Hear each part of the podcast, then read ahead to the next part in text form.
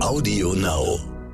Aber es gibt natürlich äh, einige Gemeinsamkeiten und der eine Wunsch ist auf jeden Fall oder der eine, die eine Gemeinsamkeit ist schon ein gewisser Idealismus. Also es geht allen darum, aus dieser Vereinzelung rauszukommen und bei diesem Umzug aufs Land eben nicht diesen klassischen Weg zu gehen, sich selbst jetzt ein Haus zu kaufen, sondern äh, in Form von einer Genossenschaft ja auch äh, in der Finanzierung und in der ganzen Struktur an etwas gemeinwohlorientierterem mitzuwirken, als das normalerweise der Fall ist.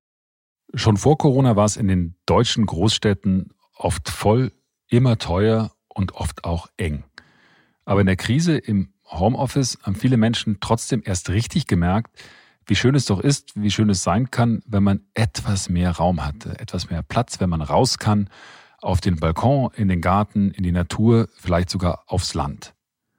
Ja, stimmt, die meisten Menschen wollen, müssen vielleicht auch immer noch in die Ballungszentren ziehen, nach München, nach Frankfurt, nach Stuttgart oder nach Berlin. Aber es gibt sowas wie eine Gegenbewegung und die zieht's aufs Land. Oft sogar in ganz kleine Häuser, sogenannte Tiny Houses. Diese Tiny Houses stehen symbolisch für die Sehnsucht nach einem anderen Lebensstil, der klar günstiger ist, der vor allem aber auch besagt, wir haben keine Lust mehr auf den ganzen Konsum, auf dieses mehr, mehr, mehr. Wir wollen uns auf das Wesentliche konzentrieren und vielleicht auch auf das Wesentliche reduzieren. Einer der Pioniere dieser Bewegung zurück aufs Land ist Friedrich Fischer in Wiesenburg. Das ist ein kleiner Ort in Brandenburg im Hohen Fläming.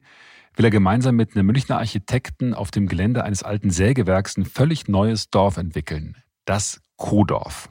Das besteht aus Tiny Houses und ist für Leute gedacht, die genug haben von der Stadt, die eine bestimmte Art von Gemeinschaft suchen, aber trotzdem nicht wie die Hippies in der Kommune leben wollen. Was genau haben die da vor und warum ist Fischer so überzeugt davon, dass das Landleben das überhaupt fortschrittlichste ist, was man sich nur vorstellen kann? Ich freue mich sehr, genau darüber gleich mit ihm sprechen zu dürfen. Stern nachgefragt. Und damit herzlich willkommen zu Nachgefragt, dem Stern Podcast. Mein Name ist übrigens Florian Güsken und ich freue mich auch, jetzt zuerst mit unserem medizinischen Experten sprechen zu können, nämlich Dr. Michael Wünning. Der leitet das Zentrum für Notfall- und Akutmedizin des Marienkrankenhauses in Hamburg. Und angesichts der steigenden Corona-Infektionszahlen interessiert mich schon, was ist bei ihm jetzt in der Klinik los? Oder auch nicht? Hallo, Herr Dr. Wünning. Moin, Herr Güsken. Die Infektionszahlen steigen. Die Kanzlerin warnt sogar davor, dass es bis Weihnachten knapp 20.000 Corona-Neuinfektionen am Tag geben könnte. Also vorausgesetzt, wir machen so weiter wie bisher. Wie ist Richtig. denn jetzt die Situation gerade bei Ihnen in der Klinik? Also wir haben bei uns in der Klinik relativ wenig stationäre Corona-Fälle.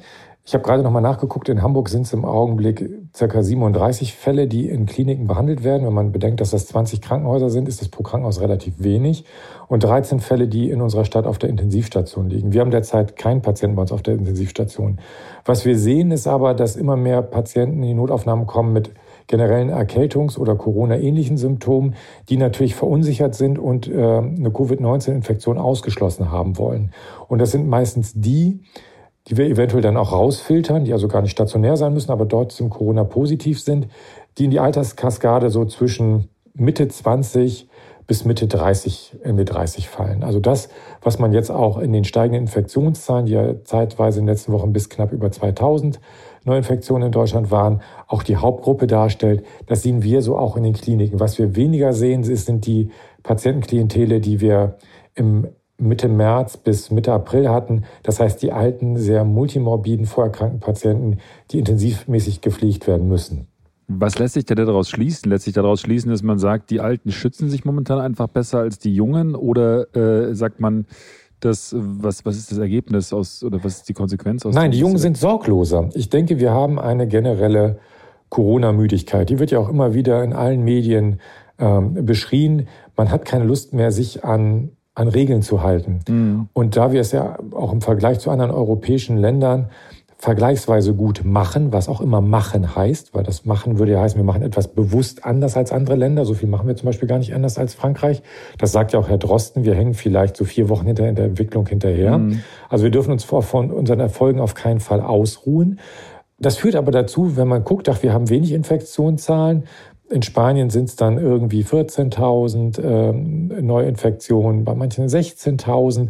Wir liegen bei knapp unter 2.000. Da denkt man, naja, uns kann das ja nicht passieren. Und das führt dazu, dass natürlich gerade junge Leute sich wieder in ja, in, in Lokalitäten treffen, da den Abstand nicht halten, sich mit Fake-Namen eintragen, sich aber auch bei privaten Feiern mit mehr als 20 Leuten treffen. Das ist natürlich durchaus problematisch. Hm. Wie richten Sie sich denn jetzt auf den Herbst in Ihrer Klinik ein? Denn äh, man muss ja davon ausgehen, wenn die Infektionszahlen tatsächlich weiter steigen, dass dann möglicherweise auch die Belastung der Kliniken und auch der Intensivstationen wieder größer wird. Was machen Sie da konkret? Stellen Sie sich darauf ein? Naja, wir haben ja eine akute Pandemielage jetzt gehabt, die ähm, eigentlich auch auf Bundesregierungsebene zum 1. Oktober beendet wird. Das heißt, die Kliniken müssen auch gar nicht mehr diese Intensivkapazitäten vorhalten. Trotzdem sind wir als Haus natürlich angehalten, auf jede Art von Eventualität reagieren zu können. Das heißt, genauso wie wir für jede Zeit einen ja, reanimierten, wiederbelebten Patienten auf unsere Intensivstation aufnehmen können müssen, tun wir das natürlich auch mit Covid-19 erkranken. Das ist selbstverständlich so, aber wir halten jetzt nicht ein Kontingent von fünf Prozent unserer Intensivbetten frei. Wir beobachten das sehr, sehr genau. Und wir achten natürlich auch darauf, wir treffen uns immer noch in gewissen Gruppen, um diese Situation zu bewerten, brauchen aber natürlich nicht so wie am Anfang jeden Tag eine Corona-Taskforce im Hause, die sich trifft. Aber wir mhm. haben halt die Möglichkeit, innerhalb kürzester Zeit ähm, diese Gruppen wieder komplett hochzufahren in den täglichen Status und dann natürlich auch darauf zu reagieren. Das heißt, wir lassen das jetzt nicht aus dem Auge, aber wir gucken mit, mit Bedacht drauf und natürlich auch ressourcengerecht drauf. Hm. Sie haben jetzt diese Krankheit auch äh, oder diese Infektionskrankheit ein halbes Jahr beobachtet. Was ist denn Ihre wichtigste Lehre im Umgang mit Covid-19 jetzt gewesen in den letzten sechs Monaten, wo Sie sagen, ups, das hat mich jetzt komplett überrascht? Also ich glaube, die erste wichtige Erkenntnis ist, dass wir das Virus nicht genau kennen. Wir meinen immer neue Erkenntnisse zu haben und wir müssen aber vorsichtig sein, nicht äh, uns in einer Sicherheit zu wiegen, dass wir das Virus verstanden haben. Das haben wir nicht. Das Virus mutiert natürlich auch in bestimmten Bereichen und äh, wirkt natürlich etwas anders auf bestimmte Klientele. Das heißt, manche sagen, es verlässt so ein bisschen die hohe Infektiosität. Das glaube ich nicht. Ich glaube, wie gesagt, dass wir im Augenblick einfach andere Gruppen haben, wo das äh, Virus weiter verbreitet wird. Was wirklich wichtig ist, sind die Spätfolgen. Und das hat ein Pneumologe aus dem Universitätsklinikum Eppendorf gerade die letzten Tage sehr schön gesagt.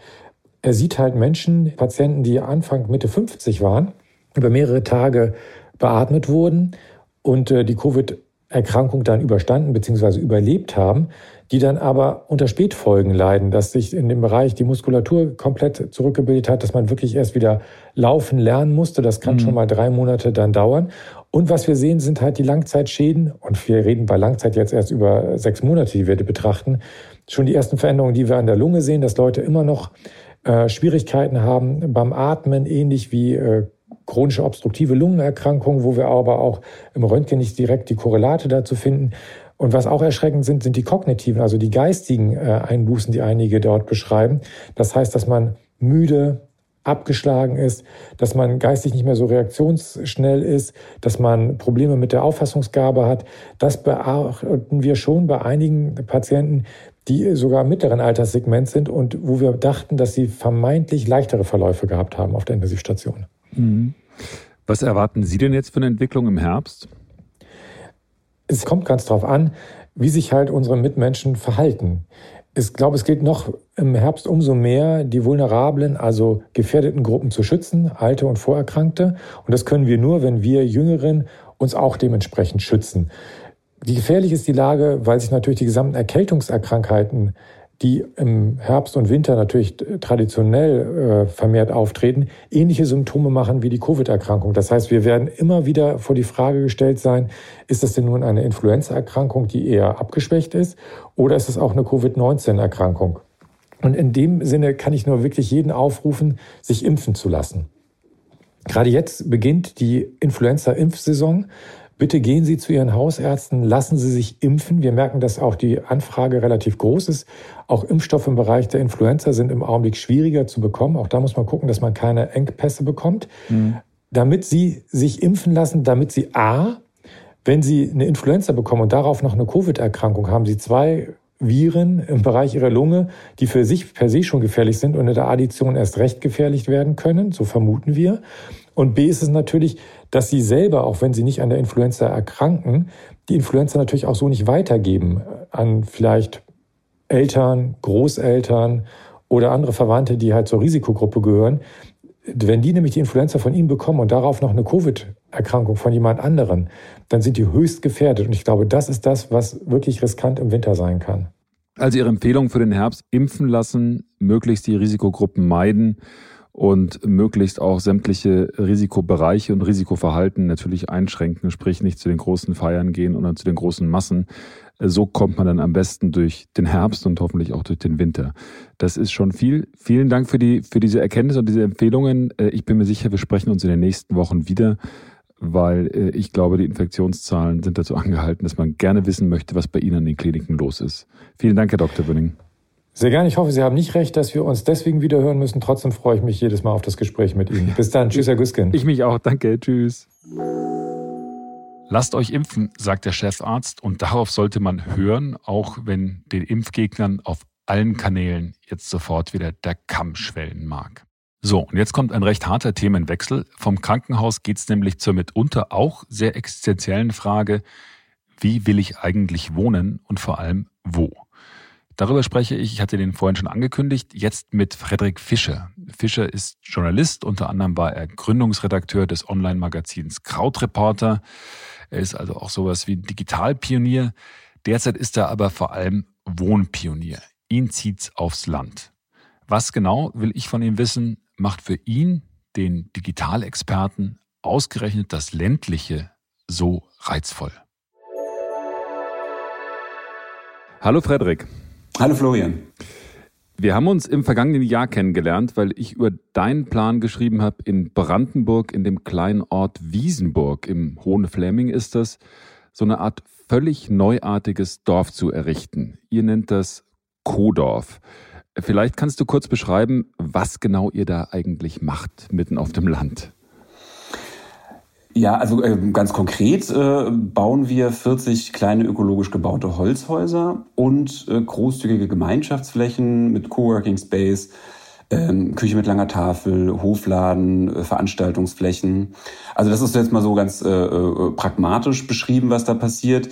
Ähm, die Vision, die dahinter steht, ist das Landleben ein Stück weit neu zu denken. Ähm, es geht um die große Frage, wie wir in Zukunft wohnen und arbeiten wollen.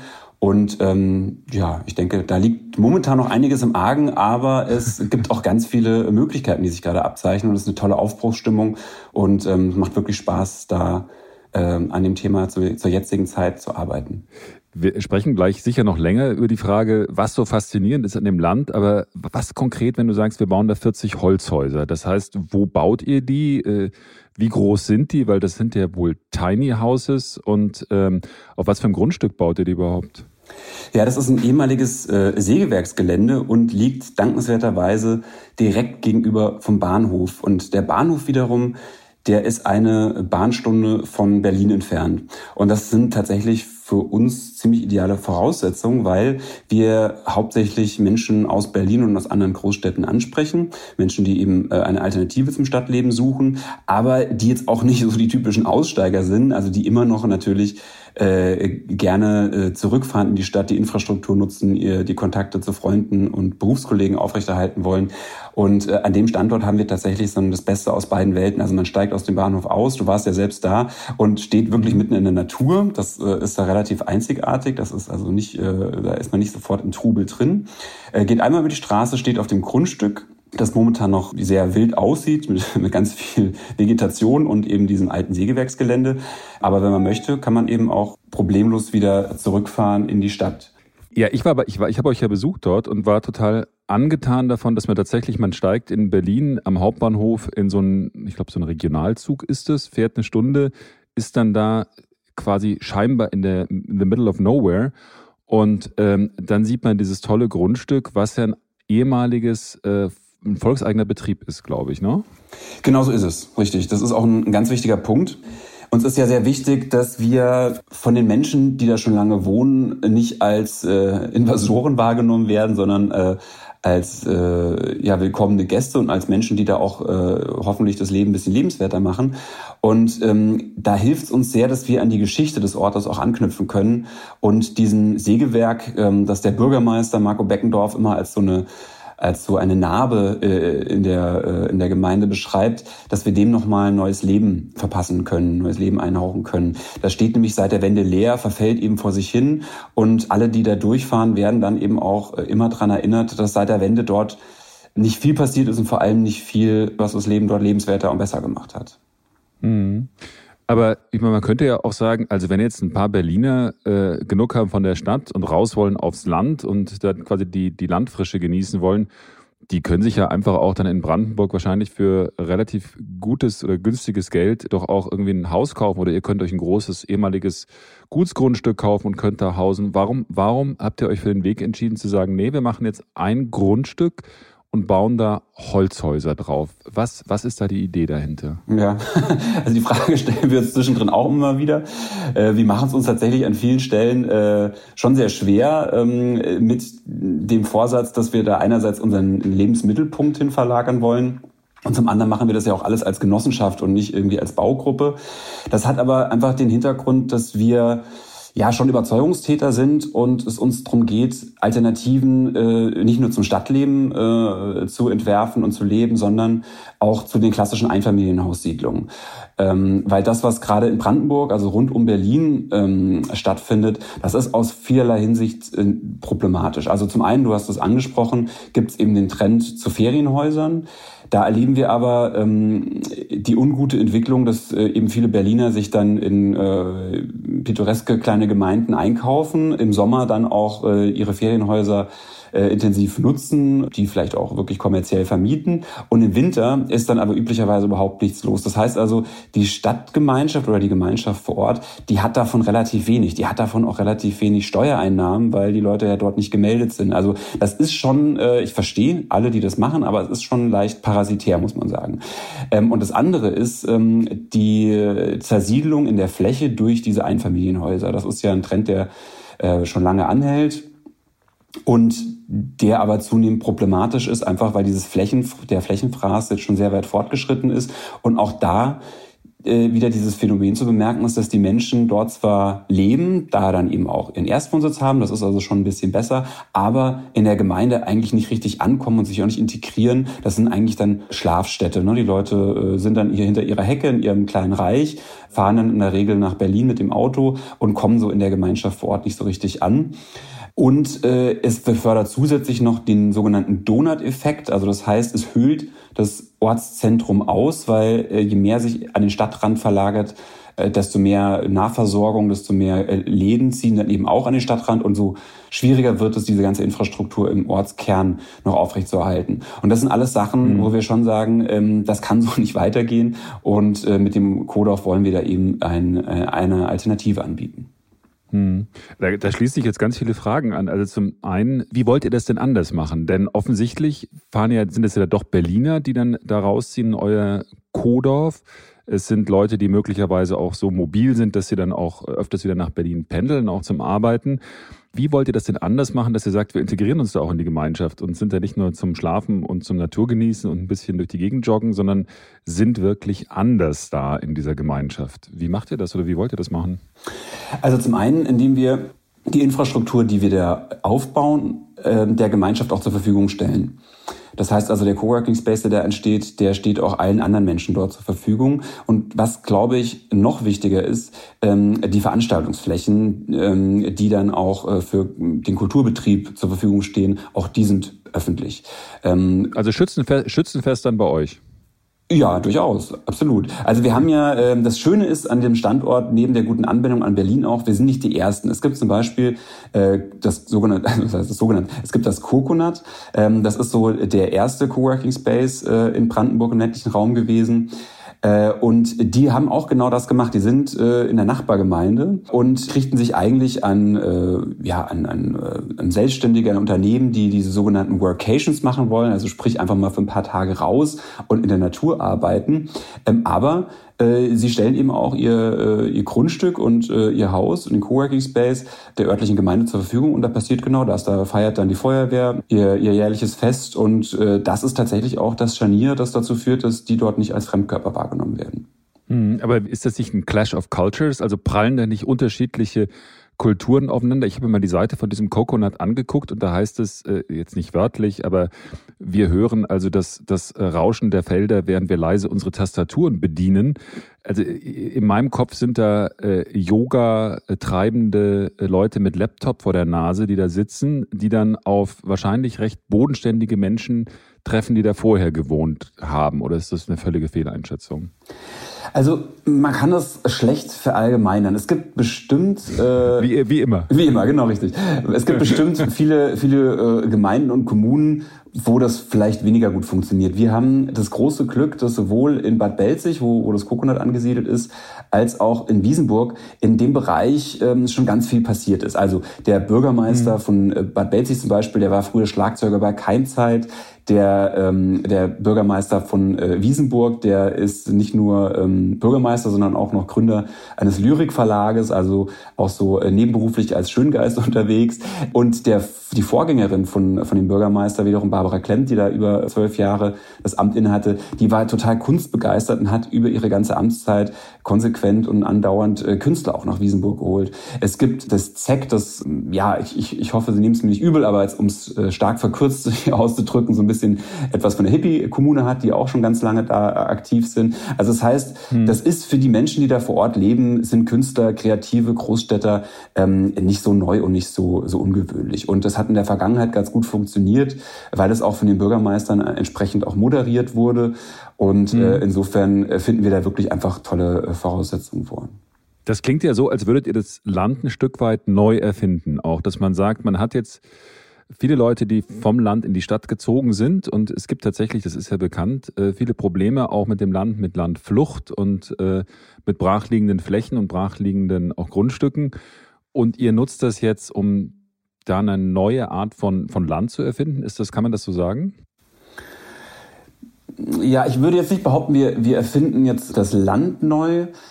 Es, ja, also ich, ich, am, am einfachsten ist es tatsächlich zu sagen, wir versuchen einfach äh, eine Alternative zu der klassischen Einfamilienhaussiedlung zu finden und äh, mhm. zu überlegen, was das, äh, ob es nicht auch ein, ein Mittelding gibt zwischen dem, was wir klassischerweise halt als das Landleben heute kennen und dem, was wir als Stadtleben kennen. Wir knüpfen da auch an eine historische äh, Bewegung an, also äh, sind da jetzt gar nicht so neu unterwegs. Ähm, es gibt die sogenannte Gartenstadtbewegung, die sich Ende des äh, 19. Jahrhunderts in, äh, in England gegründet hat.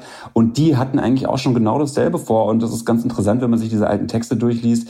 Ganz vieles von dem, was damals geschrieben wurde, könnte man wirklich heute eins zu eins in den Diskurs quasi geben und äh, es würde überhaupt nicht auffallen. Weil auch damals gab es in den Großstädten ein riesiges Elend. Äh, es war unglaublich teuer. Die Lebensqualität sank durch die Industrialisierung rapide. Und auf der anderen Seite gab es äh, das Land, das stark ausblutete. Aber nichtsdestotrotz, wenn man, wenn man sieht, worüber sich die Leute heute äh, oder woran sich die, die Großstädter stören, dann ist das schon sehr ähnlich. Also wir haben halt auf der einen Seite Großstädte, die unglaublich viele Menschen anziehen, aber denen dann nicht wirklich eine mhm. Lebensqualität bieten können, auch wenn die natürlich heute viel, viel höher ist als in London des 19. Jahrhunderts oder das äh, um die Jahrhundertwende.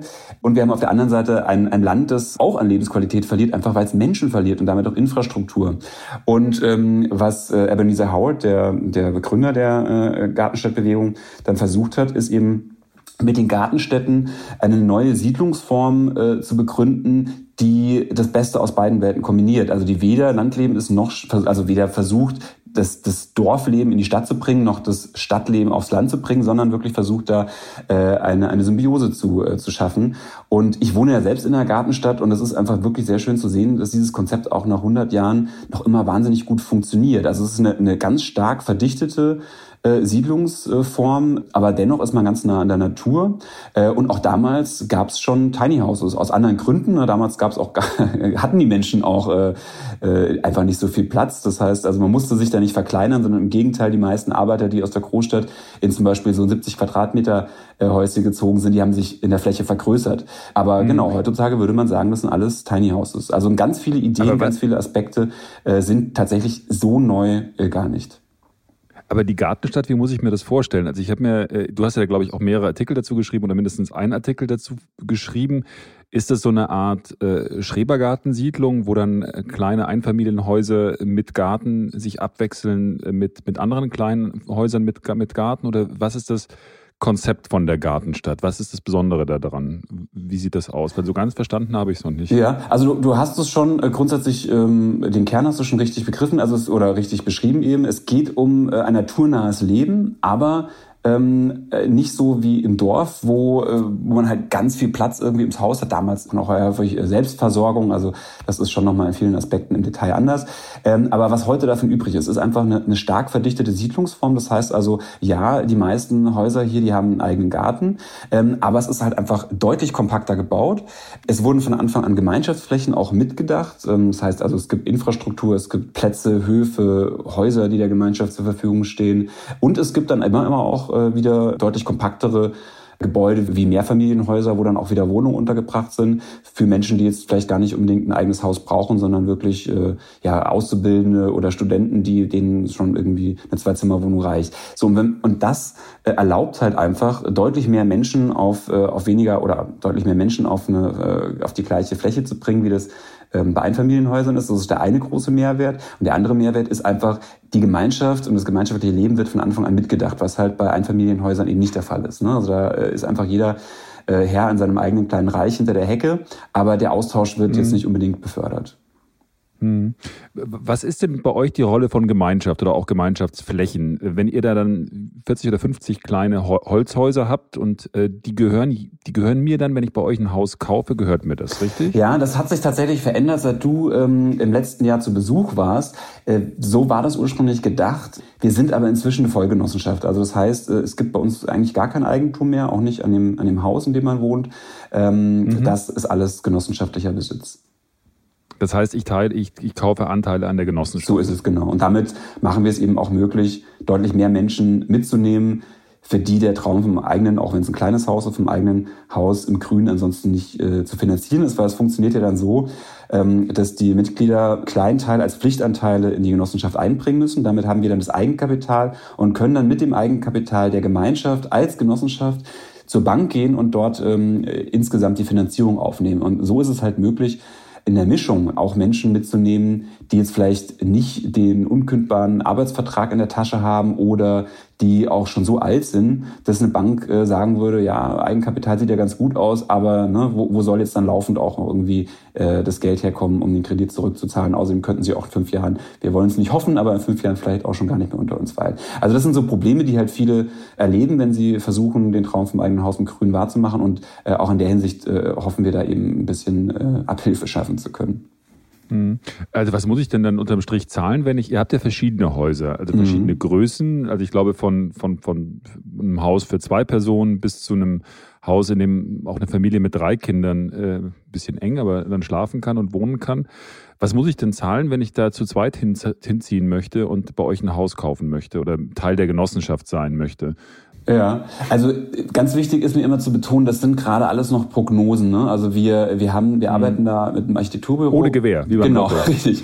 Wir arbeiten mit einem Architekturbüro ähm, aus München zusammen, AGMM heißen die. Die haben viel Erfahrung im Holzbau. Die haben auch schon äh, ein, ein ganzes Dorf, äh, ein Feriendorf allerdings noch in, äh, an der Ostsee gebaut. Darauf bin ich auch äh, auf die aufmerksam geworden. Ähm, also das heißt, die haben schon viel Erfahrungswert. Das ist jetzt also quasi nicht aus der hohlen Hand, aber trotzdem wichtig zu betonen, äh, das sind, das sind Schätzungen. Und um jetzt deine Frage zu beantworten, ähm, also man ist quasi ab ähm, ungefähr 40.000 Euro dabei. Äh, das ist so das, was man, was man mitbringen müsste. Ähm, 40.000 Euro Eigenkapital. Pflichtanteil, genau. Jetzt ist es aber so, dass die GLS-Bank zum Beispiel, aber auch die KfW, die finanziert wiederum Pflichtanteile auch. Das machen nicht alle Banken, das machen nur die beiden.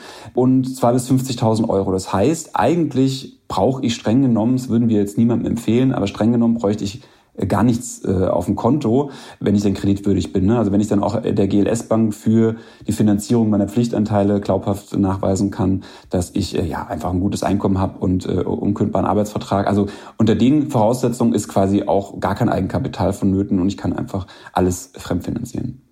Und wie viel von den Häusern, also da steht ja noch nichts auf dem Grundstück, ne? Aber habt ihr das Grundstück jetzt mittlerweile, also im nächsten Schritt kauft ihr das Grundstück dann? Richtig, genau. Wann, für wann ist das geplant? Anfang nächsten Jahres. Also wir haben ja ein, äh, wie das immer so ist, äh, wenn es um, um größere Projekte geht, äh, ein sehr, eine sehr aufwendige und lange Baurechtsschaffungsphase. Das heißt also, ähm, da mussten rund 40 Behörden jetzt eingeschaltet werden und der Klassiker, ne, es, es wird dann natürlich geguckt, gibt es hier schützenswerte Tierarten, gibt es hier schützenswerte Flora, welche Bäume können gefällt werden, welche müssen auf jeden Fall bestehen bleiben, wie verhält sich mit dem Lärmschutz und so weiter. Also es gibt ja ganz viele Aspekte, die da berücksichtigt werden müssen. Das wird natürlich alles nochmal erschwert dadurch, dass wir kein klassisches Wohnbaugebiet hier besiedeln, sondern äh, ein, ein Industrieareal, ein ehemaliges Sägewerk. Aber damit sind wir jetzt zum Glück so gut wie durch und rechnen damit, dass wir Ende des Jahres dann dieses Baurecht haben und sobald das vorliegt, äh, kann dann eben auch alles andere erfolgen. Dann kommt die Finanzierung mit der Bank, dann kommt der Grundstückskauf und dann können wir auch endlich losbauen. Und 18 Monate später können wir dann auch äh, einziehen. Hm, cool. Das, das Ganze nennt ihr ja Kodorf. Das äh, sind ja letzten Endes zwei äh, Quellen, aus denen sich dieses Wort ergibt. Das eine ist Coworking, also kollaborativ zusammenarbeiten. Du hattest schon erwähnt, das wollt ihr machen in einem gemeinschaftlichen Arbeitsplatz in der großen Halle, dem Zentrum des alten Sägewerks. Aber das ist natürlich auch das Kuhdorf, auf das ihr euch bezieht. Was für Leute sind es denn, die in so ein Kodorf ziehen wollen? Sind, das alles Hipster? Sind das alles äh, digitale progressive Pioniere oder was sind das für Leute? Nee, also ähm, das ist erfreulicherweise eine, eine bunte Mischung und äh, wir, also wir haben, wir haben Rentnerinnen, wir haben äh, junge Familien, wir haben natürlich auch Singles. Ähm, also und wir haben den klassischen Programmierer, aber wir haben auch äh, und wir haben auch klassische Yoga-Lehrer und Lehrerinnen. Also äh, wer nach Klischees sucht, der der wird da natürlich auch äh, bedient. Aber es ist in der Gruppe insgesamt kann man wirklich sagen ist die erfreulich klischeefrei und auch äh, divers. Aber es gibt natürlich äh, einige Gemeinsamkeiten und der eine Wunsch ist auf jeden Fall oder der eine, die eine Gemeinsamkeit ist schon ein gewisser Idealismus. Also es geht allen drum, aus dieser Vereinzelung rauszukommen und bei diesem Umzug aufs Land eben nicht diesen klassischen Weg zu gehen, sich selbst jetzt ein Haus zu kaufen, sondern äh, in Form von einer Genossenschaft ja auch äh, in der Finanzierung und in der ganzen Struktur an etwas gemeinwohlorientierterem mitzuwirken, als das normalerweise der Fall ist. Und äh, auch die Lust vor Ort äh, wieder ja verschiedene Hobbys und Interessen auszuleben, die in der Stadt so halt nicht mehr möglich sind. Also dieses dieser Punkt, äh, Gestaltungsräume äh, nutzen zu können und vorzufinden und äh, dabei auch von den Menschen und der Gemeinde vor Ort unterstützt zu werden, das ist ein ganz großer Motivator und den erleben viele halt als starken Kontrast zu Berlin, wo das ja überhaupt nicht mehr so ist. Also das würde ich sagen, sind, sind einige Gemeinsamkeiten, aber ansonsten ist das wirklich eine, eine, eine bunt gemischte Truppe die aber alle erfreulich pragmatisch sind. Das ist, glaube ich, schon auch nochmal was, was uns auszeichnet. Also wir sind jetzt nicht weltanschaulich äh, geprägt. Äh, wir haben auch, für uns gibt es auch keine Rituale oder sowas. Es gibt auch überhaupt keinen kein Zwang, irgendwie gemeinsam etwas machen zu müssen. Ja, also wir verstehen die Gemeinschaft halt wirklich als etwas Freiwilliges, aber es ist auch klar, dass wer jetzt überhaupt keine Lust hat, die Gemeinschaft zu nutzen, äh, für den wären wir natürlich irgendwie das falsche Projekt. Hm, also es ist keine Kommune 2, die ihr da aufzieht, dann in Wiesenburg. Nee, richtig. Hm. Kannst du mir nochmal erklären, weil du jetzt auch der Stadt bestimmte Eigenschaften zuschreibst. Also auch Berlin, es ist klar, die Stadt ist super teuer geworden. Es ist immer schwerer, sich da auch tatsächlich Wohnraum zu leisten. Aber du sprichst auch von Vereinzelung, die man möglicherweise in der Stadt erlebt. Warum findet ihr die Stadt plötzlich alle so schrecklich? Das hieß doch früher immer, Stadtluft macht frei, weil man da von dem Feudalherren auch fliehen konnte. Und Berlin galt doch gerade, auch gerade Berlin lange als, als Ort, in dem man sich komplett verwirklichen wollte. Was hat sich da geändert? Also da wird wahrscheinlich jeder äh, andere Antworten drauf haben. Ähm, für ich für mich äh, leide tatsächlich einfach sehr unter der der Architektur, um es mal ein bisschen platt auszudrücken. Also in Berlin, äh, Berlin habe ich, ich war ja auch, ich bin relativ spät nach Berlin gekommen, 2007, aber da habe ich eben auch noch in Berlin kennengelernt, was so dieses Kopfkino ständig angeworfen hat. Ne? Man ist durch die Straßen gegangen, man hat äh, alte verfallene Gebäude gesehen, man hat Brachen gesehen und man hat natürlich aber auch das Neue und Schöne gesehen und diese Mischung war einfach toll. Äh, und jetzt inzwischen sind halt einfach alle Brachen durch diese Investorenarchitektur aufgefüllt worden. Und Ich habe da selbst keine abschließende Antwort drauf, aber es ist natürlich einfach schon äh, zu bemerken, dass was neu entsteht, ist einfach wirklich ist unter ästhetischen Gesichtspunkten, das werden auch nahezu alle Architekten, selbst die Architekten, die das planen, bestätigen, nicht unbedingt das, was man sich so wünscht unter, unter Städteplanern und auch nicht als, äh, als Bewohner und auch als Anwohner, der dann irgendwie an diesen Gebäuden durchfährt. Also das ist so das eine. Das andere ist ganz klar, äh, das sind wirklich diese Gestaltungsräume, also dieses Gefühl, dass Berlin eben vor, vor 20 Jahren Ort war, der Kreative äh, angelockt hat und äh, die Einladung ausgesprochen hat, kommt her, bringt euch ein ähm, lebt mit dem Chaos, aber äh, gestaltet hier einfach auch einen Ort mit. Und inzwischen äh, sind diese Einladungen halt alle äh, wieder zurückgezogen worden und als Kreativer bekommt man halt äh, die kalte Schulter gezeigt, sowohl von der Stadtverwaltung als auch einfach von, von dem Immobilienmarkt, jetzt ohne bösen Willen, aber Berlin ist einfach unter jeder, in jeder Hinsicht, würde ich behaupten, halt überfordert. Und dann spielt noch für mich zumindest ein dritter Faktor rein, und das ist das Internet. Ich äh, bin ja äh, früher oder bis letztes Jahr eigentlich Journalist gewesen und habe mich als jemand, der sich vor allem mit Technologie äh, befasst hat, auch sehr mit der Aufmerksamkeitsökonomie äh, beschäftigt. Und es ist einfach so, und da bin ich, obwohl ich die Impulse und ähm, die Dynamiken, die da am Werke sind, ja durchaus äh, verstehe und reflektiere. Ich bin immer wieder Opfer von genau den Tricks, die in dieser Aufmerksamkeitsökonomie angewandt werden, um immer noch mehr Zeit von uns zu klauen und in der Regel dann an, an Werbekunden zu verkaufen. Also wir alle kennen das Gefühl, im Facebook oder welchen Feeds auch immer länger zu verbringen, als wir eigentlich wollen. Und das ist eben genau dem Umstand geschuldet, dass da mit Design und verschiedenen Tricks gearbeitet wird, die einfach so gut wirklich an unserem äh, neurologischen Einfallstoren quasi ansetzen, dass wir uns da ganz schwer gegen wehren können. Das heißt, auf der einen Seite haben wir also eine, eine Multimilliarden, eine Dollar-Industrie, äh, die hochgerüstet ist und, und darauf geeicht ist, uns Aufmerksamkeit zu klauen äh, und immer, immer größere Teile unseres Lebens ins Netz zu stellen. Äh, und auf der anderen Seite spüren wir als Menschen, glaube ich, schon den Wunsch, ja, auch die Gemeinschaft zu nutzen, echte Begegnungen zu haben, mit Menschen zu, also Menschen zu treffen, äh, auch im echten Leben etwas aufzubauen, auf das man dann auch gucken kann, worauf man stolz sein kann ähm, und nicht so viel Zeit im Netz zu verbringen. Aber es ist einfach ein totales Ungleichgewicht. Und wir versuchen mit dem Kodorf da so ein bisschen wieder das Gleichgewicht zu schaffen. Also wir, wir sind überhaupt nicht... Äh, wir sind, wie gesagt, keine Aussteiger. Wir, äh, wir arbeiten äh, schon mehrheitlich mit Computern und wollen das auch in Zukunft machen. Aber wir wollen es einfach deutlich leichter machen, auch die Computer zuzuklappen und dann eben die Gemeinschaft zu nutzen. Also um das auch nochmal konkret zu machen, ähm, in, in Berlin müsste ich halt für viele, um viele Freunde zu sehen, müsste ich halt einmal quer durch die Stadt fahren. Ähm, das kostet mich 45 Minuten, teilweise eine Stunde. Und das ist einfach wirklich so eine große Entscheidung, äh, dass es mir entsprechend schwer fällt und umgekehrt die Versuchung dann einfach noch mal ein bisschen weiterzuarbeiten am Computer äh, dementsprechend groß ist. Im Kodorf wäre es ja so, da sind dann eben die Nachbarn wirklich äh, wenige Meter von mir entfernt. Es gibt den Coworking Space, ähm, es gibt Veranstaltungsgebäude. Also das heißt, es ist einfach wahnsinnig verdichtet und dementsprechend kostet mich das viel weniger Aufwand, die Gemeinschaft zu nutzen. Umgekehrt kostet es mich, glaube ich, viel mehr Aufwand, jeden Abend eben von meinem Computer zu verbringen, wenn ich merke, vor meiner Tür tobt das Leben.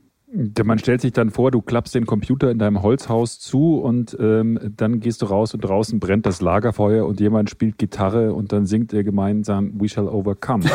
Das ist ja, schon, so ein bisschen. Du hast, äh, das ist überspitzt, aber du hast schon recht. Äh, wir fragen ja auch Menschen, die sich äh, fürs Kodorf äh, bewerben, in Anführungszeichen, also die, die Mitglied werden wollen äh, die füllen Fragebogen aus. Und eine Frage ist auch, wie stellst du dir den perfekten Tag im Kodorf vor? Und äh, den Abend am Lagerfeuer ausklingen zu lassen, jetzt nicht unbedingt mit We Shall Overcome, aber mit äh, anderen Liedern und ein Glas Rotwein, äh, das taucht äh, schon auffallend äh, oft vor oder auf. Das ist, du stellst das Kodorf jetzt auch als Alternative und alternative Lebensform zu den, sowohl zu den Immobilienspekulanten in Berlin als auch zu den Zuckerbergs dieser Welt, die uns irgendwie einhegen äh, da, aber ihr habt ja dann trotzdem Internet dort, ne? Oder, oder, äh, oder, oder haltet ihr es wie in den meisten Teilen Deutschlands auf dem Land, dass ihr sagt, nee, wir wollen da gar kein Internet? äh, nee, nee, nee, wir wollen auf jeden Fall Internet, wir wollen schnelles Internet und das kriegen wir zum Glück auch, wir kriegen Glasfaser. Das ist auch auf jeden Fall eine, eine zwingende Voraussetzung. Also ich glaube, ohne Internet äh, würden da nicht mal zehn Prozent von den Menschen äh, wohnen und arbeiten können, äh, die jetzt da gerade sich ähm, auf das Leben vorbereiten. Du bist ja jetzt sowas mittlerweile wie ein äh, Advokat dieser Bewegung, äh, dieser Kodorf-Bewegung, dieses äh, Zurück aufs Land und kannst es auch extrem eloquent auch darstellen. Wie bist du denn dazugekommen? Du hast vorher als Journalist gearbeitet. Wie lange hat das gedauert, bis du zu dieser dahin gekommen bist, wo du jetzt bist? Also ich muss da ähm, auf jeden Fall nochmal einen Namen ins Spiel bringen, nämlich den Namen von unserem Mitinitiator Patrick Meyer, der der Architekt ist mhm. ähm, und ähm, Mitglied von diesem Architekturbüro AGMM, das ich vorhin kurz erwähnte. Äh, der beschäftigt sich mit diesen ganzen Feinheiten, weil da wäre ich auf jeden Fall äh, die falsche Person. Ich habe zwei linke Hände, mhm. äh, ich habe keine architektonischen oder keine Ausbildung als, als Architekt und Städteplaner und es wäre auch vermessen zu vermuten, ich könnte das jetzt irgendwie nebenbei aufholen. Also ich bin total auf die Mitwirkung und Mithilfe angewiesen, nicht nur von Patrick, sondern auch von, von allen dort vor Ort, weil was wir uns da vornehmen, das ist natürlich schon ein extrem dickes Brett und das könnte ich auf gar keinen Fall äh, alleine bauen. Also ich bin im Endeffekt ja, äh, habe das Glück, da äh, einer der Initiatoren sein zu dürfen und, und, und die Vision jetzt auch mitgestalten zu können. Aber in der Umsetzung gibt es ganz, ganz viele Punkte, wo ich natürlich ähm, auf Hilfe angewiesen bin. Das muss ich, das muss ich auf jeden Fall äh, betonen. Was mich äh, dazu gebracht hat, ist äh, im Kern, also es gibt ganz viele verschiedene äh, kleinere und größere Momente, aber einer der, der größten Impulse war für mich schon meine Ernüchterung mit, mit dem Internet. Also muss vielleicht an der Stelle dazu erwähnen, dass ich in einem 80er Baujahr bin. Und das heißt, ich habe eigentlich alle so großen subkulturellen Bewegungen verpasst. Also äh, ich hätte Techno vielleicht noch miterleben können, aber äh, in, in Bayern, wo ich groß geworden bin, äh, kam das auch stark verspätet an und war dann auch gar nicht mehr so aufregend. Äh, und, und genau die Hippie-Bewegung, die 68er, das alles ging an mir vorbei und, und die Punk-Bewegung und sowas. Und auf diese ganze Subkultur habe ich schon immer sehr neidisch geguckt. Ja, und als dann das Internet kam, war das eben genau dieser Moment, wo ich dachte, ha, das ist jetzt endlich so die, die große Bewegung, die meine Generation mitgestalten kann und die eben auch so dieses utopische Potenzial hat. Ne? Also äh, mir war natürlich klar, dass ich alle das konnte man ja dann im Rückblick auch ganz gut sehen, dass, dass alle ähm, so utopischen Bewegungen an irgendeinem Punkt auch äh, teilweise ins Gegenteil umschlugen oder äh, einfach äh, einen Reiz verloren haben, an inneren Widersprüchen zerbrachen. Ähm, aber nichtsdestotrotz halte ich das für wahnsinnig äh, heilsam und hilfreich, wenn eine Generation zumindest mal für ein paar Jahre dieses Gefühl hat und auch die Aussicht darauf hat, die Welt eben mitzugestalten. Und ich dachte wirklich, das Internet, ähm, das trägt halt dieses Versprechen in sich und ist das eben und dementsprechend euphorisch äh, habe ich darüber einerseits berichtet, war aber auch selbst der ähm, Teil der Digitalszene. Ich habe mir mehrere Startups gegründet, war auch selbst im Silicon Valley. Wir, wir waren Partner von Twitter. Also ich habe mhm. das alles irgendwie auch wirklich vor Ort mitgemacht und miterlebt.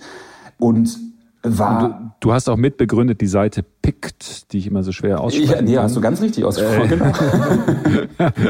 Äh, äh, vielleicht kannst du das Konzept nochmal erklären. Ihr sucht herausragende Artikel, die ihr, äh, die ihr findet und äh, das, das lebt davon, dass kompetente Leute gute Artikel empfehlen. Ist das so richtig zusammengefasst? Ja, also PICT ist im Endeffekt auch äh, ein, schon eine Antwort äh, auf genau dieses Problem gewesen, nur äh, mit einer anderen mit einem anderen Schwerpunkt. Also auch da ging es ja schon drum, den Algorithmen von sozialen Netzwerken eine gemeinwohlorientierte Alternative gegenüberzustellen, äh, um das jetzt mal ein bisschen pathetisch auszudrücken. Und da sprichst oder beziehungsweise bringst du mich auf einen Punkt, der mir, der mir auch sehr am Herzen liegt. Und ich hoffe ehrlich gesagt auch, dass wir da mit dem Kodorf auch nochmal das Glück haben, entsprechende sogenannte Impact-Investoren überzeugen zu können, weil es ist ja wirklich absurd, wie viel Reichtum und Wohlstand sich in Deutschland gerade durch äh, die ja sehr laxen Erbschaftssteuerregelungen angesammelt hat.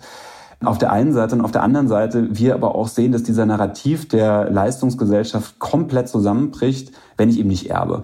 Und ich habe aber jetzt den Eindruck äh, mitgenommen, dass dieses Vermögen für viele reiche Leute auch wirklich ein zweischneidiges Schwert ist. Äh, ich halte es einfach für sehr rational. Für, für Menschen, die äh, auf einem riesigen Vermögen sitzen und jetzt doch eine überschaubare Zahl an Jahren vor sich haben, vielleicht auch nicht diese Last des Vermögens komplett an ihre Kinder weitergeben, dass sie sich vielleicht überlegen, was, was kann ich denn hinterlassen, was dann eben auch noch längere Zeit bleibt.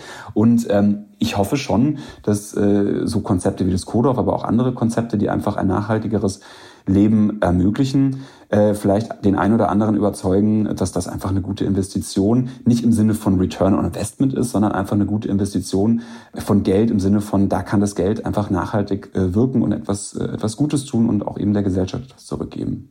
Hm. Ich, es tut mir leid, ich schweife da ein bisschen ab, aber es interessiert mich wirklich, weil die, ich meine, was dir da vorschwebt, ist eine, ist so eine Mäzenatengesellschaft, eine philanthropische Gesellschaft, wie wir das in den USA haben, wo Leute wie Bill Gates, aber auch andere Leute wie eben Mark Zuckerberg ihr persönliches privates Eigentum nutzen, um bestimmte Zwecke zu fördern, ob man, egal wie man jetzt zu denen steht, aber letzten Endes finanziert Mark Zuckerberg ja auch in San Francisco ein Krankenhaus, was ihm nach, nach ihm benannt ist. Äh, ist das aber eigentlich eigentlich die, der Job vom Staat dafür zu sorgen, dass hier eine Umverteilung stattfindet? Ja, das würde ich schon so sehen. Das ist so. Ähm, aber es hilft ja nichts, äh, weiter an, an Türen zu klopfen, die einfach nicht aufgemacht werden. Also das ist für mich auch tatsächlich eine ganz wichtige Lernerfahrung in dem Zusammenhang Kodorf ich äh, bin da durchaus ernüchtert von äh, der Politik in Anführungszeichen reingestartet, eben auch weil die Politik, finde ich, spektakulär gescheitert ist, im Netz entsprechende Grenzen zu setzen und, und eine Regulierung auf die Gleise zu bringen, die natürlich auch dem Journalismus, ist ja auch ein ganz wichtiger Punkt, dem Journalismus äh, eben überhaupt noch äh, möglich macht, qualitätsvoll zu arbeiten, ähm, aber die auch in ganz vieler anderen Hinsicht, Stichpunkt äh, Hate Speech, äh, Stichpunkt Wahlmanipulation einfach äh, Grenzen setzt und, und diesen Lebensraum äh, und, und, und Arbeitsraum einfach so gestaltet, dass, dass man da wirklich eben äh, nachhaltig und auch gemeinwohlorientiert, einfach gemeinwohlverträglich weiterarbeiten kann. Ja, im Wohnraum sieht es ja nicht anders aus. Also seit Jahrzehnten gelingt es der Politik nicht, ähm, Regeln zu setzen, die äh, dem Treiben der Investoren ähm, äh, Grenzen setzen und ich muss aber auch sagen, ne, das ist, das ist einerseits eine Anklage, aber es ist auf der anderen Seite, ich, hier in Berlin, wenn man sich anguckt, was mit dem Mietendeckel äh, passiert, der ja wirklich äh, ein, ein sehr beherzter und radikaler Schritt war, aber halt auch wirklich in beide Richtungen ganz ungute Entwicklungen jetzt provoziert. Es ist einfach unfassbar kompliziert. Also ich bin großer Fan von dem Wort Ambiguitätstoleranz. also äh, ich, ich Ambigu kannst du das nochmal aussprechen? Ich habe Schwierigkeiten. Das, äh, Ambiguitätstoleranz. Ambiguität. ich habe auch lange geübt. Das, das heißt, das heißt einfach mit wieder. Ich muss, da, ich muss damit klarkommen, dass das Leben nicht immer so eindeutig Richtig. ist. Also ich kann einerseits äh, die Politik bashen, aber ich kann auf der anderen Seite auch eingestehen, dass es wirklich ein extrem harter, schwerer Job ist, die äh, die Herausforderungen wahnsinnig äh, komplex sind und äh, bin auch allen Politikern, obwohl ich sie mit äh, der einen Hand quasi anklage, auf der anderen mit der anderen Hand würde ich sie gerne in den Arm nehmen und trösten und äh, ihnen Mut zusprechen und mich bedanken für den Mut, den sie haben, um diesen undankbaren Job zu machen. So, das ist jetzt auf der Bundespolitik. Mit, mit, mit, mit, mit Abstand ist das ganz schwierig, Politiker den Arm Genau, seit Corona muss ich leider nur noch anklagen. nee, also es ist äh, genau, also ich äh, auf, auf der Bundespolitik ähm, habe ich da wirklich so ein bisschen die Hoffnung verloren, dass sich in diesen großen Fragen noch was klärt. Aber ich erlebe eben auf der anderen Seite im, im kommunalen Bereich, dass da wahnsinnig viel in unglaublich kurzer Zeit möglich ist, wenn dort äh, Politiker, also in der Regel Bürgermeister, es schaffen, einerseits ihre Verwaltung äh, zu überzeugen und mitzunehmen für bestimmte Projekte, aber eben auch vermitteln können in die Bevölkerung hinein. Äh, und das ist eben erfreulicherweise in ganz vielen Orten gegeben. Davon merken wir jetzt nicht so viel, weil das irgendwie nicht so die, die Schlagzeilen äh, abwirft. Aber ich meine, du hast es ja auch äh, erlebt, als du an Wiesenburg warst, dass das ja wirklich ein, ein, ganz schöner und lebenswerter Ort ist, dass sich da viel bewegt. Das würde man aber einfach nicht mitbekommen, wenn man sich nicht die Arbeit macht und dahin fährt.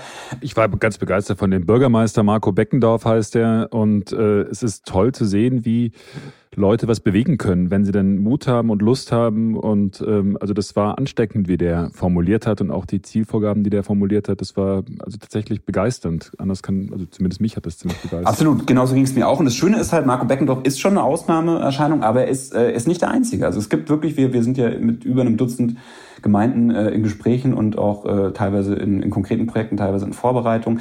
Und ich erlebe wirklich diese Bürgermeister über die komplette Republik verteilt und das macht einfach wieder total Mut, weil es mir zeigt, man kann eben doch was bewegen. Nämlich, äh, wenn man halt einfach einen Schritt zurücktritt und jetzt vielleicht nicht gleich das ganze System irgendwie aus den Angeln heben möchte, sondern einfach ganz konkret im Kleinen äh, lokal ansetzt und, und einfach äh, gemeinsam mit den Menschen vor Ort, gemeinsam eben jetzt in unserem Fall mit, mit der Gemeinschaft der Co-Dörfler, versucht eben äh, Alternativen zu entwickeln, immer in dem Bewusstsein, dass man natürlich unterwegs ganz viele Fehler machen wird und dass ab irgendeinem Punkt natürlich, wie das immer ist, äh, auch wahrscheinlich ähm, äh, die guten Absichten umschlagen und alles wieder so komplex wird, dass man wieder von vorne anfangen muss. Aber das kann einen ja nicht abhalten, es immer wieder auszuprobieren. Das ist die Ambiguität, mit der man klarkommen so muss. Genau. Du sprichst ja, äh, habe ich gelesen, in einem Artikel von der progressiven Provinz. Also du singst das hohe Lied der Provinz, des Landes, wo man noch was gestalten kann. Was ist das denn, die progressive Provinz? Ja, da äh, erwischt du mich jetzt leider. Ich habe da nur ganz vage, äh, eine ganz vage Definition, beziehungsweise gar keine Definition eigentlich. Es ist eher, eher so ein Gefühl, das mir begegnet äh, in der, in der Arbeit äh, und in den Gesprächen mit den Bürgermeistern. Die gef gefühlt progressive Provinz. Die gefühlt progressive Provinz, ja. Also es ist progressiv deswegen, weil sie zukunftszugewandt ist, weil sie tolerant ist ähm, und weil sie, ähm, weil sie den Mut hat, eben gestalten zu wollen. Das sind schon so drei Attribute, die ich der progressiven Provinz zusteuere, aber es wird dann eben auch ganz schnell sehr vage, weil es hat halt eben nichts mit Parteien zu tun. Und ähm, genau, es gibt jetzt nicht die eine fixe Definition, die ich zumindest äh, für mich jetzt äh, anwenden möchte. Die progressive Provinz, muss ich auch dazu sagen, ist jetzt ja kein Begriff, den, äh, den ich in die Welt gesetzt habe. Das ist von, von dem Zukunftsforscher ähm, jetzt hoffentlich, ich krieg seinen Namen, Vornamen richtig, Matthias Hawks, ähm, der hat auf jeden Fall diesen, diesen Begriff geprägt und ich, äh, der hat auch eine Definition dafür. Ich muss nur sagen, ich habe mich ehrlich gesagt mit, mit seiner Lesart jetzt nicht so wahnsinnig intensiv befasst, sondern ich bin einfach, ähm, ich fand diesen Begriff einfach so toll, natürlich auch wegen der äh, Alliteration ähm, und weil er diese ganzen Assoziationen halt äh, weckt, wie eben ja genau, also diese Zukunftszugewandtheit, äh, Toleranz und äh, äh, eben Gestaltungsmöglichkeiten, die man ansonsten jetzt ja in, den, in der Klischeevorstellung des ländlichen Raumes nicht unbedingt im Kopf hat. Mhm. Inwieweit hat denn, weil ich meine, seitdem wir uns das gesehen haben, das letzte Mal und auch das letzte Mal gesprochen haben, ist ja einiges passiert, nämlich eine Pandemie. Corona, wir sind alle oder viele sind im Homeoffice gewesen und haben festgestellt, äh, wie doof das eigentlich ist, wenn du irgendwo in der Stadt sitzt, in einer Wohnung und nicht raus kannst oder kaum raus kannst und dann auch keinen Garten hast, vielleicht noch nicht mal einen Balkon hast. Inwieweit hast du denn jetzt Rückmeldung gekriegt? Du, Frederik, ich glaube, ihr habt recht. Corona hat mir gezeigt, äh, wir müssen raus, raus aufs Land. Äh, wir stützen euch, wir stützen eure Bewegung und was ihr davor habt. Also wir, wir bekommen das eher selten explizit äh, in der Form ähm, von den Interessenten äh, zurückgespiegelt, aber wir merken einfach an der bloßen Zahl der Anfragen, die wir inzwischen bekommen, dass es da auf jeden Fall eine Verbindung gibt. Also wir haben vor Corona vielleicht so im Schnitt drei Anfragen in der Woche bekommen und äh, inzwischen seit Corona vergeht wirklich kein Tag mehr, ohne dass wir eine Anfrage bekommen.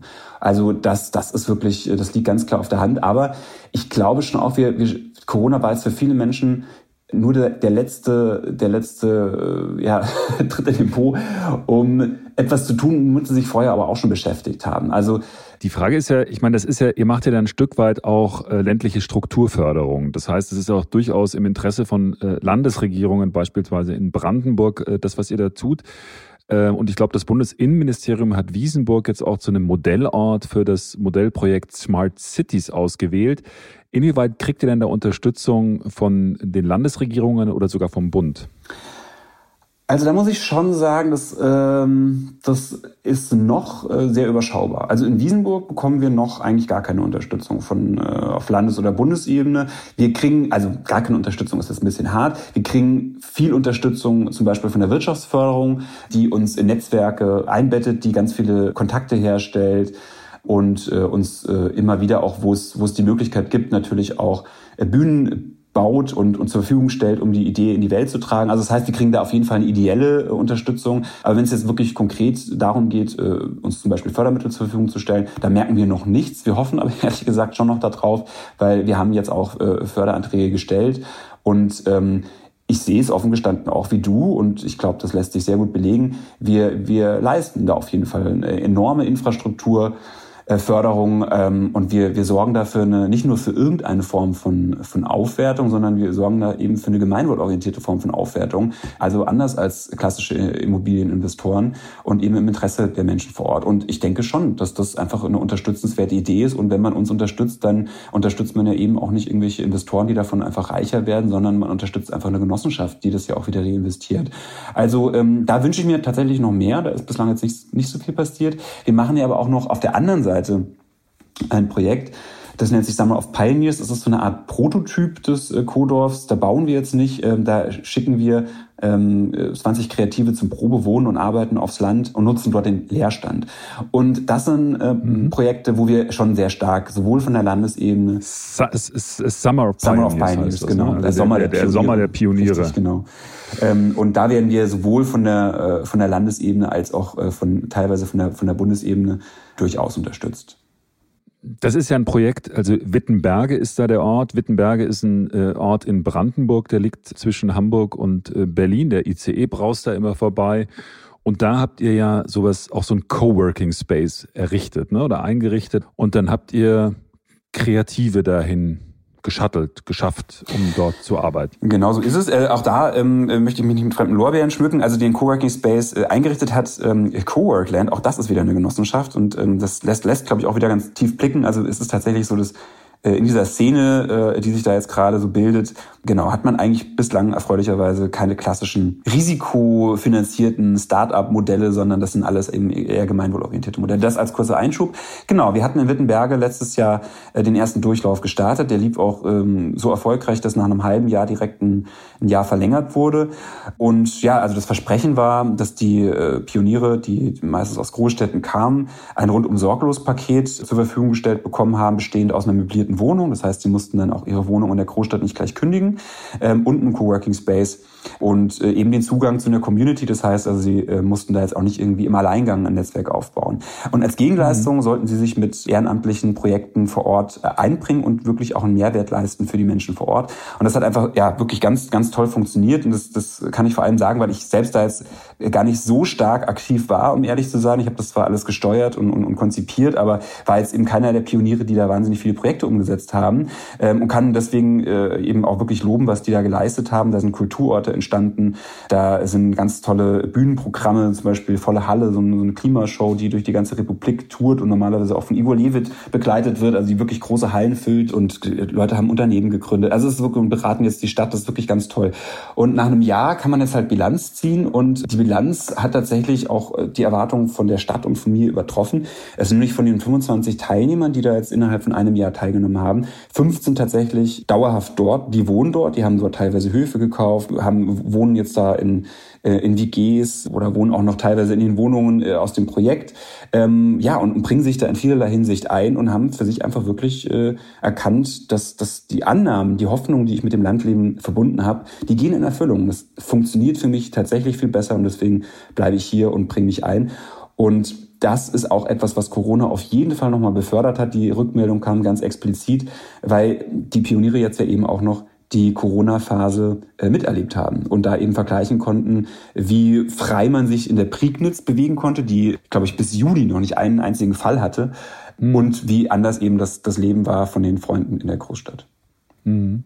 Ich habe gelesen auf deiner Facebook-Seite, dass euch dort in Wittenberge, wenn ich das richtig verstanden habe, auch ein britischer Journalist besucht hat, nämlich der Autor John Kempfner oder Kampfner, ich weiß nicht genau, wie man das genau ausspricht. Und er hat ein Buch geschrieben, das heißt Why the Germans Do It Better, Notes from a Grown-Up Country. Übersetzt heißt es, warum es die Deutschen besser machen, Notizen aus einem erwachsenen Land. Ich habe das Buch nicht gelesen. Wie beschreibt Kampfner euch denn da? Und äh, in welche, welche Rolle werdet ihr da gesetzt? Vielleicht kannst du das kurz mal erläutern. Also er, er beschreibt da äh, sowohl den Summer of Pioneers als auch die, äh, die Codorfer als äh, Creative Hubs on the Countryside, also als, als so kreative äh, Sammelpunkte ähm, im ländlichen Raum und ähm, hebt den Aspekt hervor, dass wir einen, ein Gegennarrativ erzählen zu, gerade in Ostdeutschland, zu eben der Verwahrlosung des ländlichen Raumes. Äh, die äh, teilweise stimmt, teilweise nicht. Also in Wittenbergen muss man schon sagen, obwohl da von den Menschen vor Ort wahnsinnig viel probiert wurde, seit der Wende, ja, blutet einfach diese äh, vorherige Industriestadt äh, stark aus. Ähm, und ähm, es war tatsächlich sehr schwer, sich vorzustellen, wie da ein, ja, wie es einfach auch anders gehen könnte. Es hat den Menschen einfach in ihrer ganz individuellen Erfahrung eben an, an anderen Erlebnissen und anderen Erzählungen gefehlt. Und äh, das ist ein ganz wichtiger Punkt, äh, den, den wir tatsächlich auch leisten. Und ich finde, das hat Kämpfner auch, oder Kampfner tatsächlich wird er so ausgesprochen, äh, hat es gut äh, auf den Punkt gebracht. Ne? Das, das Narrative einfach, das, das weißt du natürlich als Journalist ohnehin. Narrative haben eine unglaubliche Wirkung, ja, auch wenn man die jetzt nicht irgendwie anfassen kann, wenn man die nicht äh, verkaufen kann. Narrative verändern die Welt. Und auch wenn sich vielleicht vor Ort wirtschaftlich jetzt nicht von heute auf morgen wahnsinnig viel verändert, äh, wenn wir jetzt nicht irgendwie dazu sorgen, dass jetzt Tesla zum Beispiel eben nach Wittenberge kommt und nicht nach Grünheide, dann schaffen wir es eben trotzdem, Zuversicht wieder äh, zu, zu wecken und in ganz vielen kleinen Beispielen zu zeigen, äh, das, was ihr habt, das ist wirklich toll. Davon träumen die Menschen und äh, beneiden euch auch. Äh, das, das ist genau eigentlich die Welt. Das ist nicht mehr die Welt, aus der die Menschen fliehen. Das ist die Welt, in die die Menschen nun aus der Stadt äh, fliehen wollen, in die sie zurück wollen. Ähm, und ihr seid schon da. Also das heißt, es gibt den Menschen einfach auch die Bestätigung, ihr habt nicht alles falsch gemacht, sondern äh, ihr könnt auch stolz sein auf das, was es hier gibt. Und äh, gemeinsam können wir jetzt auch entscheiden und gestalten, wie die Zukunft aussehen soll. Das ist ein Narrativ am Ende des Tages. Und wenn der verfängt, ist unglaublich viel erreicht. Warum ist so ein Narrativ eigentlich, ich habe das gelesen und war ganz begeistert und noch angetan, aber ich frage mich auch äh, im Jahr 30 nach der deutschen Wiedervereinigung, warum ist so ein Narrativ notwendig, der so klingt, als hätte man ihn gleich im Jahr 1990 eigentlich in Anschlag bringen können? Ich meine, ich habe gesehen, dass du äh, bei einer Organisation, bei einer Gruppe, die, die sagt, glaub, heißt, glaube ich, wir sind der Osten, auch äh, als Wessi auch äh, erzählt hast, wie du das alles wahrnimmst. Ähm, warum, warum ist da in den letzten 30 Jahren so wenig passiert, fragt man sich. Große Frage. Brauchst jetzt nicht äh, umfassend beantworten. Naja, ich glaube, es lässt sich tatsächlich sehr kurz beantworten. Äh, nämlich ähm, äh, am Ende des Tages zählen immer die Strukturen. Ähm, das merken wir eben im Internet, das merken wir äh, bei, bei, bei Facebook, was ich vorhin erwähnt habe. Äh, die, die besten Absichten helfen nichts, wenn, wenn man das jetzt äh, systemtheoretisch betrachten möchte, wenn die Regeln des Systems gute Absichten nicht belohnen. Und ich denke, das war einfach nach der Wende gegeben. Ne? Die Absichten waren, glaube ich, auch damals schon total gut. Ich glaube, weder die Politik noch irgendwie Unternehmen sind mit der Absicht irgendwie nach Ostdeutschland gegangen, dieses Land jetzt auszubeuten. Ja, da gab es bestimmt einige faule Äpfel, aber ich glaube nicht in der Masse. Aber wir erleben halt ähm, die, die Systeme, die dahinter lagen, also das waren eben äh, ganz klassische Unternehmen, die operieren halt nach einer Logik, äh, da setzt sich jetzt äh, Gemeinwohlorientierung einfach nicht durch. Das wird nicht äh, belohnt, das wird häufig sogar bestraft und da kann man jetzt auch Individuen nicht, nicht sauer sein. Das sind einfach wirklich systemische Kräfte, die da wirken und ich glaube schon, dass es das ist, was wir anders machen. Also wir, dadurch, dass wir halt jetzt in der Genossenschaft sind, dass wir gemeinwohlorientiert arbeiten und eben viele andere, mit denen wir da zusammenarbeiten auch, dass wir auch eng mit der öffentlichen Hand zusammenarbeiten, das erlaubt uns eben, dass wir diesen Narrativ nicht nur erzählen können, sondern dass wir diesen Narrativ auch leben können, ohne uns in, in, in Widersprüchen zu verstricken. Und daran scheitern eben Narrative. Also ich kann viele Geschichten erzählen, aber äh, wenn die Menschen halt dann in, in der gelebten Praxis erleben, das äh, stimmt ja so gar nicht, dann verfängt der Narrativ eben nicht. Mhm. Interessant finde ich auch, dass ihr dieses Konzept des Kodorfs ja durchaus auch exportiert. Also ihr macht das nicht nur in Ostdeutschland, sondern ihr macht das zum Beispiel auch, wie ich festgestellt habe, schwerpunktmäßig im Sauerland. Ähm, also in Entenbrück heißt er, glaube ich, ein ja, Ort. Ernte, der andere äh, Erntebrück und der zweite ist ähm, Altena in der Nähe des von mir hochgeschätzten Lüdenscheids. Das ist, wie seid ihr da drauf gekommen? Ähm, das, das ist auch tatsächlich ganz spannend äh, zu sehen, wie unterschiedlich eben äh, äh, die Strukturen in, in Deutschland sind in dem Bereich. In, äh, nach Südwestfalen, also Erntebrück muss ich vielleicht auch ganz kurz äh, leicht korrigieren, Erntebrück liegt in Siegen-Wittgenstein. Äh, das ist nicht mehr, nicht mehr Sauerland. Wenn ich da richtig informiert Im, im Rothaargebirge, ne? Rothaargebirge, genau richtig. Ja. Die ganze Region, in der wir da wirken, ist größer als das Sauerland, das ist das sogenannte Südwestfalen. Und das passt insofern, weil uns die Südwestfalen-Agentur äh, eingeladen hat. Die Südwestfalen-Agentur, die ist einerseits zuständig für die Regionale 2025 ähm, das ist also auch eine, eine ganz große, ja, ein, ein Bündel an Maßnahmen, um den ländlichen Raum in die Zukunft äh, zu, zu bewegen. Und die beschäftigen sich eben ganz viel damit, wie, wie können wir eben den ländlichen Raum neu denken, um auch in Zukunft äh, attraktiv zu bleiben für junge Menschen, für Familien, für Fachkräfte. Und äh, die haben das schon sehr viel verfolgt, was wir da machen, haben uns eingeladen und haben uns da eine ganz beeindruckende Tour durch äh, eben die Region äh, gegeben und ich ja bin dann einfach an einigen äh, Orten habe ich mich wirklich total äh, sofort verliebt bin dann auch mit den mit den jeweiligen Bürgermeistern äh, sofort äh, einfach äh, ja wir haben uns sofort gut verstanden und so kam da die Zusammenarbeit zustande. Und die Südwestfalen-Agentur, die, die unterstützt uns da jetzt auch äh, weiterhin äh, in unseren ganzen Aktivitäten, aber auch eben die Politiker, die Landesregierung. Also das ähm, ist schon wirklich sehr luxuriös, was wir da an Unterstützung erfahren, muss man schon, muss man schon sagen. Also, also du hast dich in Al du hast dich in Altena verliebt. Was, was kann man an Altena lieben? Altena ist lustigerweise eigentlich gar nicht so anders als, äh, als Wittenberge. Das, äh, die Parallelen sind mir sofort ins Auge gesprungen. Beides sind, äh, waren vormals ganz bedeutende große Industrie. Standorte und die Industrie ist aber aus unterschiedlichen Gründen zugrunde gegangen, abgewandert, gibt es in der Form einfach nicht mehr. In Altena noch ein bisschen mehr als in Witten, Wittenberge, aber es ist einfach ein Schatten seiner selbst unter dem Aspekt. Und dadurch ergeben sich, oder daraus ergeben sich zwei Sachen. Einerseits gab es eben mal eine ganz starke prosperierende ähm, Phase. Das heißt also, man hat unglaublich tolle Baudenkmäler dort, die auch noch gut erhalten sind. Äh, und auf der anderen Seite hat man aber ganz großen Leerstand, weil diese tollen Gebäude einfach nicht mehr äh, ausreichend genutzt werden. Und diese Kombination, ne, also das, was ich vorhin auch schon mal kurz erwähnt hatte, als Kopfkino, ne, also dieses Gefühl, dass ich durch eine Stadt gehe und bei jedem Schritt und Tritt in einerseits tolle historische Gebäude gucken kann, aber die andererseits halt eben nicht belebt sind und ich mir vorstellen kann, was man da alles machen könnte. Das ist das eine. Ähm, und das andere eben die, die, die Möglichkeit, diese Kreativräume eben zu nutzen durch die Unterstützung der Stadt, äh, die einem das äh, nicht nur erschwert, sondern wirklich in jeder Hinsicht einfach äh, möglich machen möchte, weil sie halt erkannt hat, anders geht es gar nicht. Wir müssen kreativ, wir müssen Kreativität hier möglich machen. Das ist einfach die, die neue Wirtschaft, die funktioniert eben nicht mehr durch die Produktion, sondern die, die besteht, das Kapital ist einfach in den, in den Köpfen der Menschen, um es jetzt mal ein bisschen pathetisch auszudrücken. Also müssen wir eben die Menschen, äh, die kreativ sind, die gut ausgebildet sind, hierher locken und die locke ich halt her durch Lebensqualität und durch diese Kreativräume. Und genau, das, das zeichnet beide Standorte aus. Jetzt muss ich dazu sagen, Altena äh, landschaftlich begeistert mich noch ein bisschen mehr, weil ich eben äh, aus, aus Bayern komme und die, die Alpen und die Berge sehr schätze. Und das hat man natürlich jetzt in, in Wittenberg und in Brandenburg insgesamt nicht so, aber äh, in Altena durchaus. Also das ist eine ganz stark hügelige, bergige äh, Landschaft und äh, wird auch durchflossen äh, von dem Fluss der Lenne, wie in Wittenberg die Elbe das tut.